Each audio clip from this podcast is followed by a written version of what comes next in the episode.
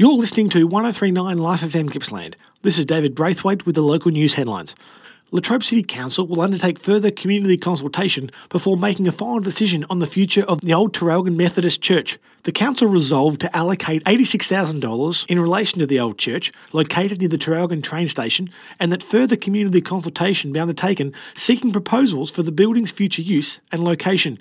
The building has been vacant since the Traralgon Visitor Information Centre was moved to the Gippsland Performing Arts Centre. Leasing the land on a month to month basis from the State Transport Department, the council previously identified the building as surplus to its requirements, while a structural inspection confirmed the building was in disrepair and unfit for use. In November 2021, the council decided to demolish the building. A month later, it resolved to defer the move and conduct further community consultation. A heritage assessment last year determined the building had local historical significance. Latrobe City Deputy Mayor Dan Clancy acknowledged the community consultation wasn't as broad as it should have been. Councillor Clancy said an expression of interest process for the building may come, but it had to be after talking to the community. The Traralgon Historical Society supports retaining the building as a museum. The council determined it would cost $86,000 to demolish the old Methodist church, $340,000 to refurbish it in the current location, and $775,000 to relocate the building within 20 kilometres. Gippsland MP Darren Chester fears bushfire impacted communities in East Gippsland are on the budget hit list for the federal government. Mr Chester has repeated his demand for Gippsland road safety, transport infrastructure, local governments, and bushfire recovery projects to be quarantined from budget cuts. The Nationals MP said the announcement of a 90 day review into the Labor government's infrastructure program was an ominous sign for Gippslanders, with a $10 million commitment for upgrades to the Mallacoota Genoa Road included on the list, according to Melbourne media reports. Infrastructure Minister Catherine King announced a review of infrastructure projects which may not proceed because work hadn't begun. Mallacoota Genoa Road was closed for two weeks after the Black Summer bushfires and provides the only access to Mallacoota, which lost more than 100 homes. Because of the road closure, people had to be airlifted from Mallacoota after the bushfires, while the Navy transported holiday makers and locals to safety in the nation's biggest civilian evacuation. Despite all $10 million for the work coming from the federal government, Mr Chester said the road was owned by the state government, which was responsible for its condition. Mr Chester said the community was at risk of being punished by the federal Labor government because its state counterpart had failed to begin works. Mr Chester also criticised Ms King's failure to respond to letters he has written to her since June last year in relation to Gippsland infrastructure projects which the previous government budgeted for. Minister King said the review would give all levels of government time to consider the projects which were priorities and assess their cost and deliverability in the current economic climate. She said the previous government had increased the number of infrastructure projects in the pipeline from 150 to 800 without adequate funding or resources. East Gippsland Shire Council has proposed a 3.5% increase in revenue from rates and charges in its draft 2023 24 budget, which has gone out for public comment.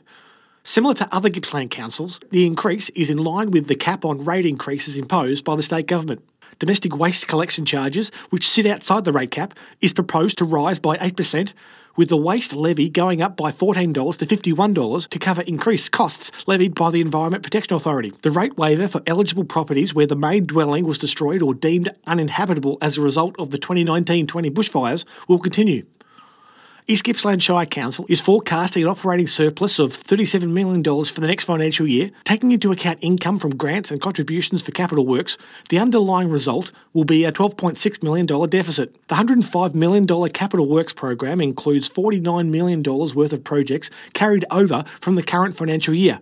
Among the funding for works is $3.8 million for the Sarsfield Recreation Reserve upgrade, $3 million for the Buchan Recreation Reserve upgrade, $1.3 million for the Swifts Creek Recreation Reserve, $8.6 million for the World Sporting Precinct in Bairnsdale, $5.5 million for the Omeo mountain bike trails, and $5 million to extend the runway and upgrade lighting at Bairnsdale Aerodrome.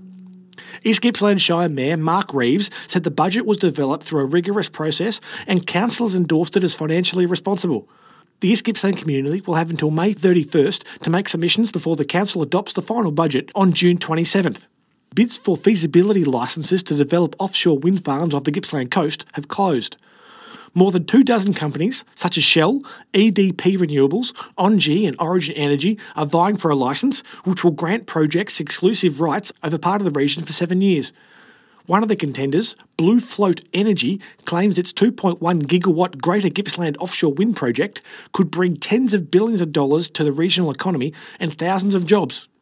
The Spanish company claims a socio-economic analysis of the Greater Gippsland offshore wind farm project suggested the project could deliver a $35 billion injection in gross regional product, an $18.3 billion rise in household income, and thousands of jobs. The study was part of the company's feasibility licence application for the project, located between 10 and 43 kilometres offshore from the Gippsland coast, between Woodside Beach and Seaspray. At this stage, it includes 140 wind turbines and four substations and is penciled in for completion by 2030. Applications will now be assessed by the National Offshore Petroleum Titles Administrator. Blue Float Energy Australia manager Nick Sankey said a decision needed to be made quickly so that worker recruitment and training could begin. Eastern Victoria State MP Melina Bath said the Nationals would continue to advocate for sustainable long term careers for locals, including the use of local expertise in manufacturing, engineering, construction, and maintenance. Ms. Bath said the community expected more than short term localised benefits. Given the scope of the project, establishing stakeholder relationships that benefit locals in the long term will be central to its acceptance. Star of the South, which last year became the first offshore wind project to receive major project status from the federal government, is focused on an area between Woodside Beach and Wilson's Prom. The Environment Protection Authority has fined Earth Systems Consulting more than $1,800 over an incident which led to reports from the public of smoke, odour, and litter on a soccer field at Sale. The fine of $1,849 is for unlawfully depositing less than 50 litres of waste, a breach of the Environment Protection Act. The site duty holder was conducting a project trialling the use of pyrolysis, heating without oxygen, to treat incontinence products and manufacturing waste. The project has been operating under an EPA issued authorisation of discharges or disposal, which allowed the temporary trial to go ahead under strict conditions. The EPA has now issued the duty holder with a notice to show cause, requiring it to explain why the authorisation should not be withdrawn. The trial was already planned to finish on April 21st, but the information will be considered by the EPA if the duty holder applies for new permissions in the future. Callers to the EPA reported smoke, odour, and litter from the site late on April 5th, with EPA officers inspecting the site the next day, then twice more over the next two weeks. With predictions there will be significant cuts to the public service in the coming state budget, Gippsland East MP Tim Bull has called on Premier Daniel Andrews to commit to retaining frontline workers in rural areas. Amid reports the government is going to shed 10% of the public sector workforce, Mr. Bull said the cuts needed to be made in government department head offices in Melbourne, not among staff who service the public in rural areas. The state's net debt is projected to reach $168.4 billion in 2026, with the current state interest being paid on this debt sitting at $10 million per day and rising. Mr. Bull said much of the financial disaster had developed from tens of billions in cost overruns on city based projects, so rural people should not have to pay the cost. Mr. Bull said the government needed to cut bureaucratic costs in the city and focus any savings on the healthcare and mental health crisis, along with fixing roads. This is 1039 Life FM Gippsland.